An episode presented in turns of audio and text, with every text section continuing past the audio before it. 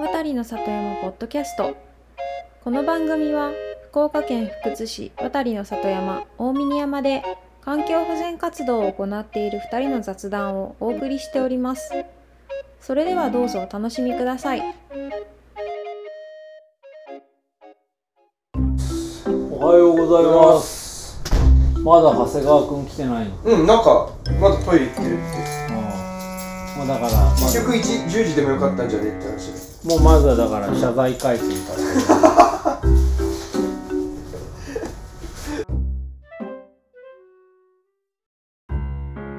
いやー、また遅刻してきたね。いや、すいません。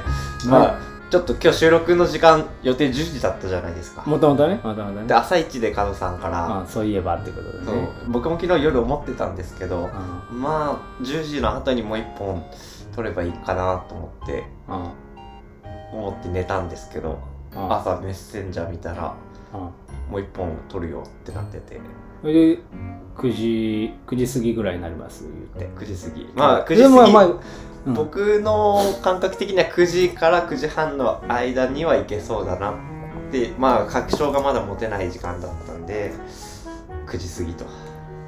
なるほど。まあ40分。今からバタバタ用意して出るんで9時過ぎぐらいですね。まあ40分遅れてる感覚にはなってるわけですけどでまあ、9時からカウントすると40分遅れてるけど9時過ぎからするとまあ2 3 0分かな。そうですね。じゃあこれはもう謝っても済む話じゃなくって。またそのパターンですか、どうするかっていうとはい。いやもう僕のこのこの怒りをどうやって鎮めるかって考えてたんだけどセブンイレブンのうん。開店30分前から並んで。ま 待ってください。セブンイレブンってセブンとそこのそこの。セブン宮の本のセブンイレブンね。セブンとイレブンだから、うん。6時半からってことですか？どこの田舎だ？あそこは24時間だ。だから一応かいあの店長に開店時間は何時なんですか？聞いて。あそれのまあまあなうん0時かなって言われたとする。はい0時まあ12時0時。はい。だからその30分前だからまあ前の日の11時半。ただただ。その時間もしお店が営業されてたらその前の開店時間の30分前に並ぶ必要がある。あら？あら？これ難しくないですか？例えば僕が最速で今日の明日の開店時間の前だから今夜並ぼうと思ったら11時半にうん。うん並び始めますと。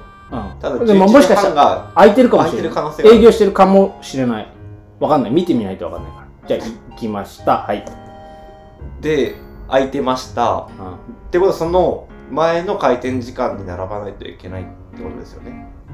それがじゃあできますかっていう話になりますよね。タイムマシンだな違うだろ。時間は取り戻せないという話だ。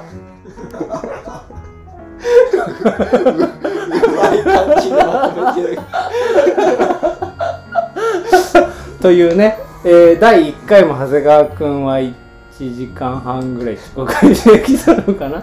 まあこの時の話も何かの時に話せたらいいと思いますがそんなポッドキャストがいいニュースが届いていたようで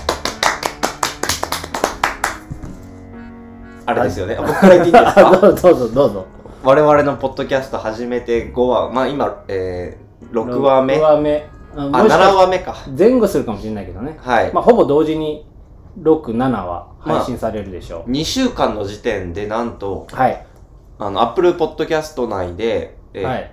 日本国内で自然分野第2位、うん、いやもうここは Nature. Nature、あの、英語で来てたんで、Nature 分野。カテゴリー Nature. カテゴリー Nature で第2位、はい。えー、ポジション23 in the category Science。わお サイエンス分野で23位。国内でですよ。国内でね、うん、あと不思議なのが？なんと、92位。これがドイツのネイチャー分野で。我々のポッドキャストは、ドイツ国国内でもトップ100に入るあポッドキャストとなっております。ーはあーすごいねドイ英語ですら語ってないしドイツ語なんてねなんか、うん縁かゆかりかありありますか？ドイツと、い。まあ、いろいろ考えてみると、うん。まあ、まず、このナレーションを撮ってる、あ私の奥さん。はい。もう、まあ、ドイツで仕事をされてはいミュンヘンにいました。いたし、はい。僕も実はちょっと留学で、はい。まあ、ドイツではないですけど、あの、イタリアのボルツァーノっていう、まあ、イタリアとドイツの文化が混ざった場所うんうんにはいはいはい。いたし、はい。で加藤さんもね、もちろん、そうそう同級生で一番仲のいい井上くんがうん。今ミュンヘンの近くに住んでますねし、やっぱこう、ドイツとのつながりっていうのが、いろいろあるなと。はいはいはいはいはいで、僕気づいちゃったんですよ。ほこれまあ、説というか、ううんあのー地図を見てると、ドイツって形がはいはいはいはいあるじゃない。まあ、国の形ですよね。はいはい、はい、まあ地図、あの、これ聞きながら見てもらうとわかるんですけど、うん。まあ、キノコというか、まあ、コルクみたいな形をした国なんですよ、ね。ああちょっと上の方が横に広がってて下に向かってこうシュッとしていくというか。そうそうそうそうはいはいはいで、この形何かというと、はい。福岡県も実はほ同じような形をしてるんですよ、構造的に。うなるほど。で、ここからは、まあ、角さんが唱えた 説なんですけど、ほうほドイツと福岡は同じなんじゃないかと。言い始めてて、だからカテゴリー92、92に入ってるのかっていう。うああ有力説やね。まあね、でもこれって諸説ありますってこう入れとけば何でもいいわけでしょまあ諸説あるんでね。っていうことはよ。っていうことはよ。ドイツが福岡ならあのーあるお笑い賞レース番組で聞いたんだけど出ることはできても入ることができない。佐賀県は？位置的にはフランス。ああ、ああ、確かに。フランスは、あのーフランス結構食器とかね、有名だし、農業もやってるし、あ佐賀といえば、日本酒が美味しい、おお酒が美味しいフランス。共通点やっぱありますね。ということは、ということは、佐賀はフランスってことか。はい。多少広さが違うけど。まあちょっとベルギーとか間挟んでますけどね。まあその辺も含めてフランスなのかな。フランスじゃない、まあ佐賀なのか。長崎は？長崎長崎でも。も、あポルトガルやん。そう。そうなんですよ。え？ヨーロッパって九州？そうかもしれないですよね。デンマークが文字、あ下関とかでしょ？確かに。これはやっぱなんか不思議な縁ですね。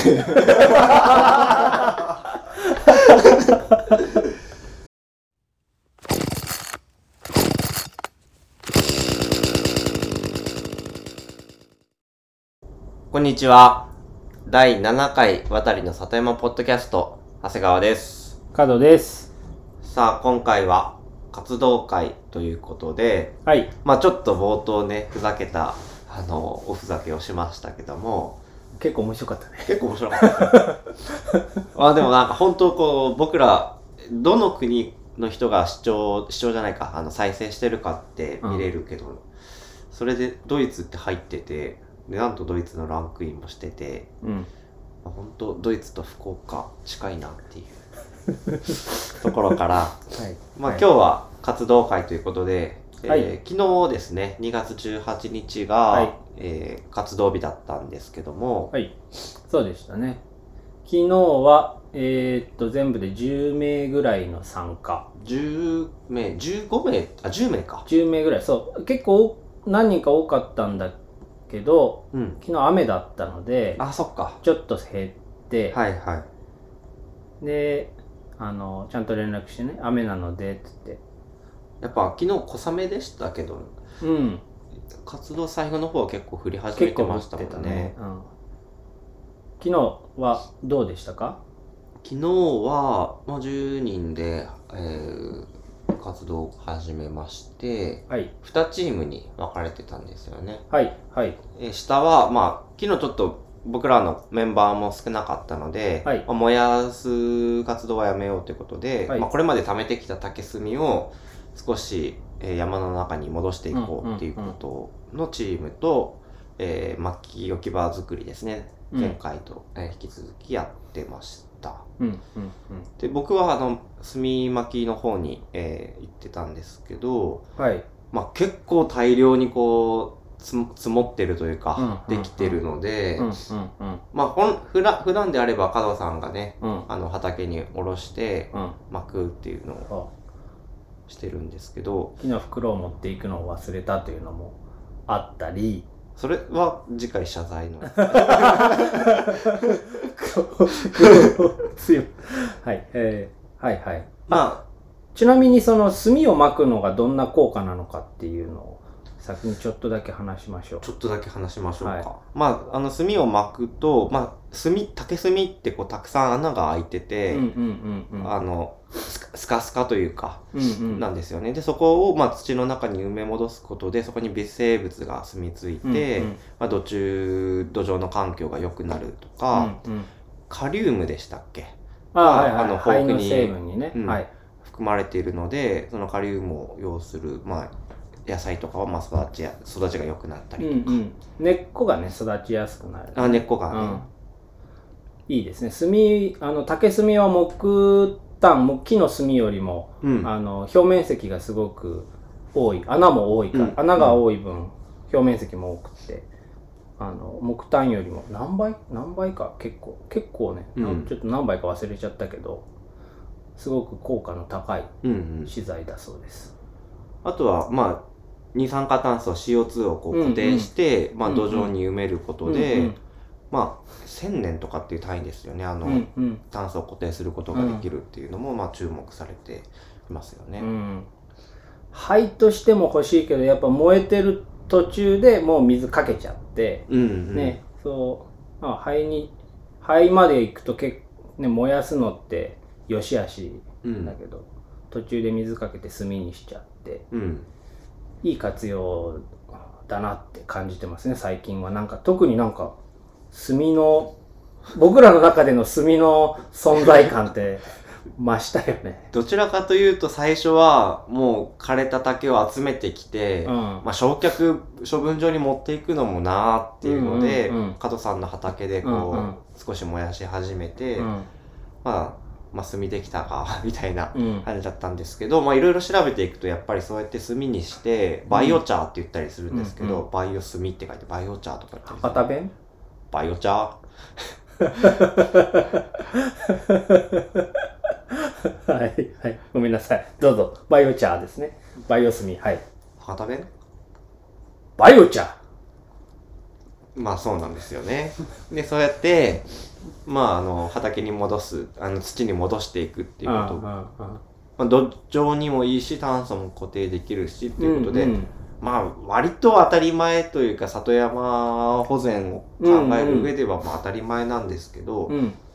まあそれがこう、活動の中で自然と生まれてきたってそうねいううんうんところです。でなんか大事に思ってるのが大事だよね。あのね、なんなんでもね、なんか燃やした後の炭なんだけど、はい。大事に使ってるってのって大事だよね。小学生みたいな。で、昨日はこう、今もうこの時期、あの、前回の話にまた、イノシシがね、はいはいはいはい。掘り起こしているので、結構来てたね。結構来てました。はい。あの、道沿いとかは特に。うんうん。まあ、そういう穴をめがけて、炭を植えて、埋めはい。埋めて、まあ、ちょっと上から土をかぶせてっていうので、まあ、どういう効果が現れるかはまだ未知数なところはありますけど、うんうん。けど埋めながらそうさっき根っこカリウムは根っこって言われてたけど、うん。これ竹がまたさらに成長したらどうしようみたいな。そうね。ほぼ根っこな存在だからね。まあ良質なタケノコができるっていう意味では、うん。まあいいですけど、まあ、根が強くなって繁殖力が強くなるってなると考えようです考ねえよう、まあでもあの範囲あの僕らが今やってるエリアはもう僕らの手中にあるというか、コントロールルできるところなので、うんうん。バーッと一気に増えたりとか、うん。異常繁殖みたいなのないと思うんですけど、うんうん。まあそういう感じでまあ穴を掘らずにイノシシが掘ってくれた穴をはいはいはい。竹炭を埋める場所としてやってます。うん。多分ねあのなんか人がやったところってイノシシは罠があるかもって思あうからあのもしかしたらその人がこう炭を入れてなんかしてるところはなんかあるかもしれないってイノシシが勝手に警戒をしてあなるほど。減る。ちょっと火が減るかもしれないね。そのなんかいいですよね。だって今ね、柵でバーってやってるところをそれ全部竹炭に変えていって ちょっとこう境界というかあ、でもね、みたいなそうそうそう。でもね、あの、あれなんだよね。なんか、昨日と見た目が変わってるとかうんが大事。イノシシに、が警戒するのに大事で。なるほどそう。あの、イノシシってさ、鉄の柵なんて簡単に、へ、あの、ひん曲げるわけ。で、ひん曲げて下を通って入ってくるんだけど、うんそこを、ちょっと石で、こう埋めとくじゃない。うんうんまた同じ作業をすればイノシシはそこを通れるんだけど、うんなんかあるかもしれないから同じところは絶対に通らない。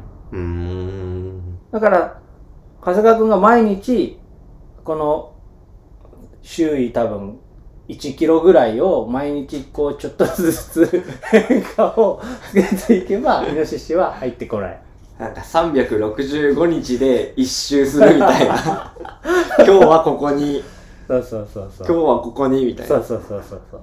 そして循環ってできていくんですね今何が循環して、あ、1年。そう、1年、一年で、また戻ってきて、それをこう30年、50年繰り返して、うんなんかそれは長谷川くんだけがあの搾取されてる感じが 農家でも何でもないし、ここに住んでもないのに。あでもね、ほんと最近イノシシの被害というか、うん。やっぱ、言われてましたよね。街に出てきてるみたいな。うん。街というか。なんかうんそう家みたい。そうそう区長会で話題になったって言ってたけど、うんそうそう、まあ、その畑の方に国の補助金で鉄の柵をうん。張ったからうん。畑の方に降りにくくなってその反対側の町の方に来ちゃってるっていうことだから、まあ、これも問題だよねうん。根ぶ根深くはないけどシンプルすごくシンプルな問題だけどうん。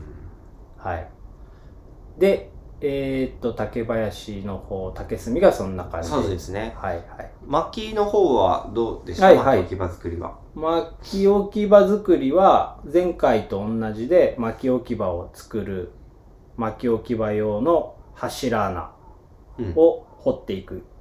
2人とうんうん尾形君たちと、あとは当日の参加者と大学生で薪を割る。うんうん。っていうのをやってましたであのーまあ薪割りはあのー前回の方が慣れすぎていたので 全然比較ができないんですけどまあちょっとずつこうコツをつかんでくれたようで、うん。後半はだいぶスムーズにバンバンいってました大体1回の活動でどれぐらい巻きできてるんですかね。いやー数えとけばよかったねなうんん束で言いたいね、あ、そうですね。一束を何とするかっていうのをまず決めんといかんね。何56キロだっけ？5、6キロですね。広葉樹の。これぐらい。うんそううん。それぐらい。いやこれぐらいじゃない？いや、もうちょっとちっちゃめじゃないですかね。い？やーこれぐらい？それは、それはなんかもう、なんか違う。し、絶対に伝わらない。好 こういうの好きやね。きですよね。あーえー、っとそう一束今度決めないといけないねうんどんぐらいよね、でもうーんまあこれは考えても仕方ないかうんうん。はいまあいっぱいできたってことですねうん。はい。で、えっ、と、柱、柱、薪置き場の柱、うん。あの、竹を穴に差し込むだけのシンプルなものなんですけど、うん、うん。まあ、50センチぐらいは、あー掘りたい。はい。ということで、尾形くんと、あの、また早期配属の彼が頑張って、うん。今回は1時間半ぐらいか。2時間 ?2 時間丸々かな？ほぼ丸々丸ですね。々2時間で、穴2つ半うん。うん行ったので、前回の2.5倍まあ、そうですね。言い方としては2.5倍。前回が1なんでね。2.5倍の速度で掘ってくれて、うん。なんかね、次の作業日で、あの、屋根まではいかないけど、うん大方の薪置き場としての存在感は醸せる感じには。うんうん。で、穴掘ってる間に僕は、えっ、と、薪を置くための土台部分を作ってて、うん。あの、俺は説明しにくいから、こんな感じのができるってとだけ言っておこうと思うんですけど、うん。それをやってました。なそれ、それはもう竹を這わせるだけなので、うん。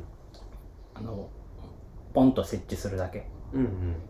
次回できるだろうと思っています。やっぱ、穴を掘るって結構難しいですよね。穴ね、難しいよね。あの、まあ、特に竹林うん。と、いや、そばに待て橋もあるし。待て橋のところの方が多分難しいそうそう。言ってたうん尾形尾形プロが、うん。あの竹はパワーでいけるんですけど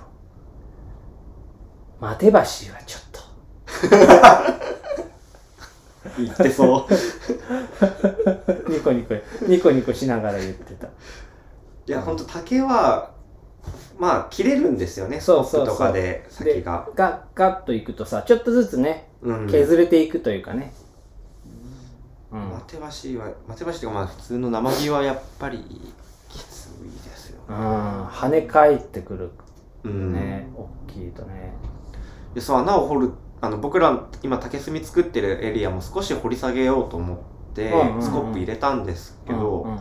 なかなか掘り下がらないし、うんこういわゆるなんていうんですかくぼみというか穴みたいにはなかなかできないですよね。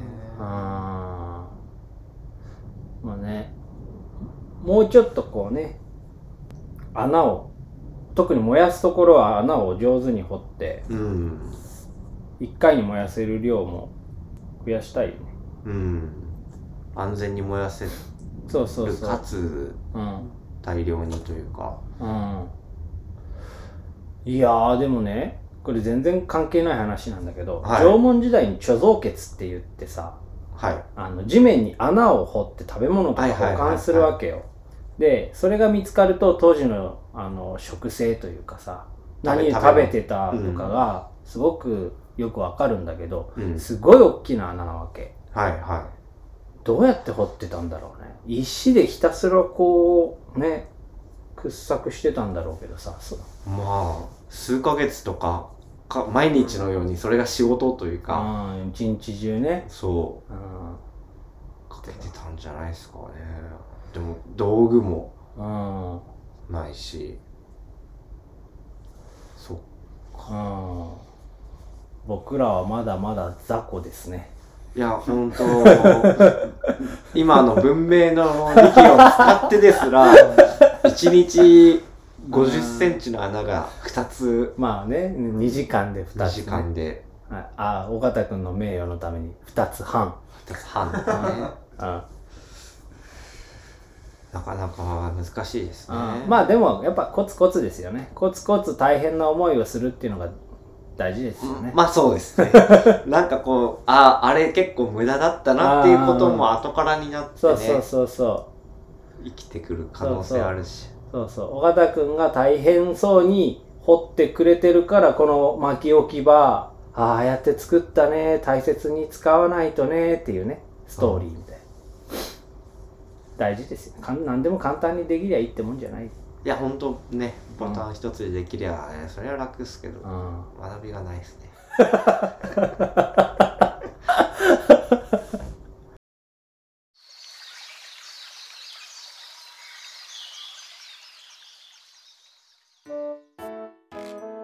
エンディングです。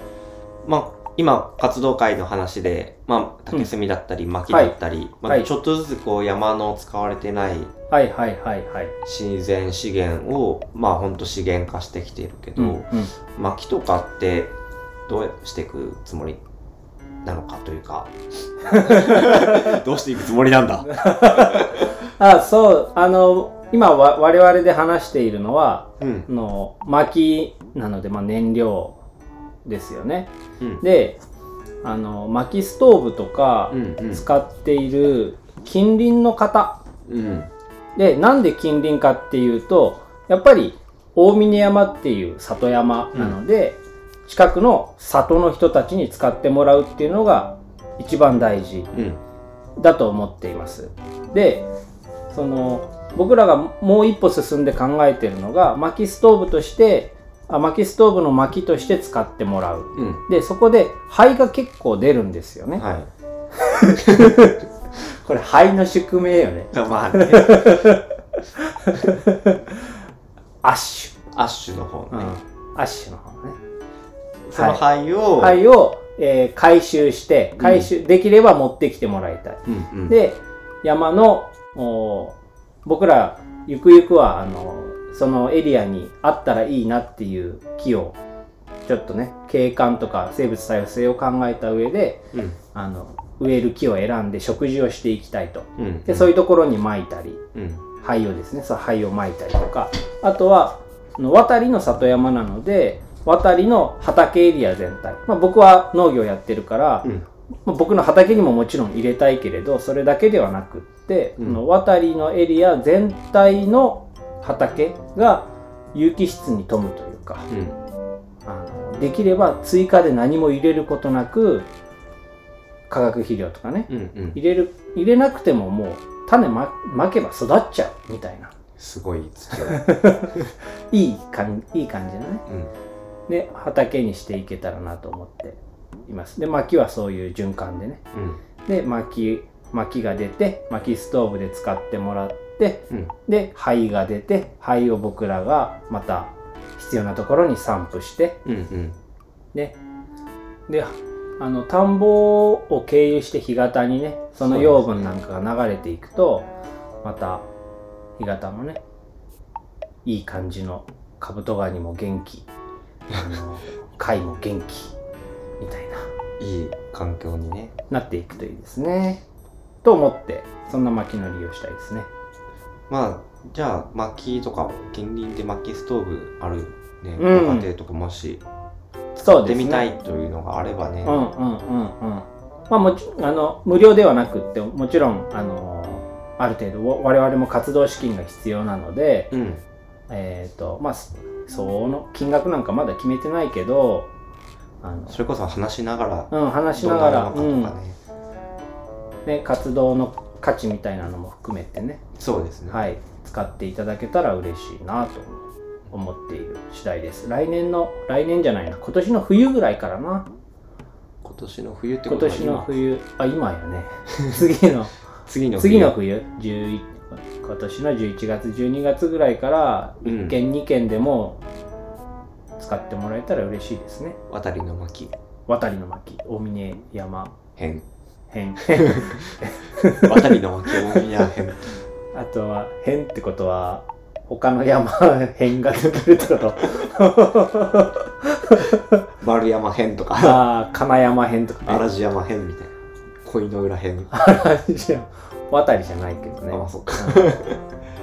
はい。まあ大切ですね。はい。いちょっとボリュームのあるエンディングでしたけど。やまあでもこんなもんじゃない？長い時はもうちょっと長い。そっか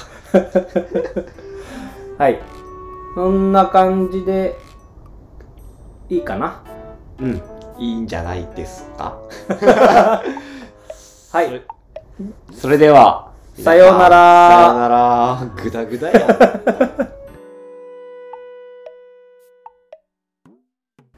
大峰山里山活動は2023年3月4日、3月18日ともに土曜日の午前中となっております。参加申し込みは概要欄のメールフォームからお願いいたします。また、メールでのお便りも募集しております。わたり里山 .gmail.com にお送りください。インスタグラム、ツイッターのフォローもよろしくお願いいたします。それでは次回配信をお楽しみに。さようなら。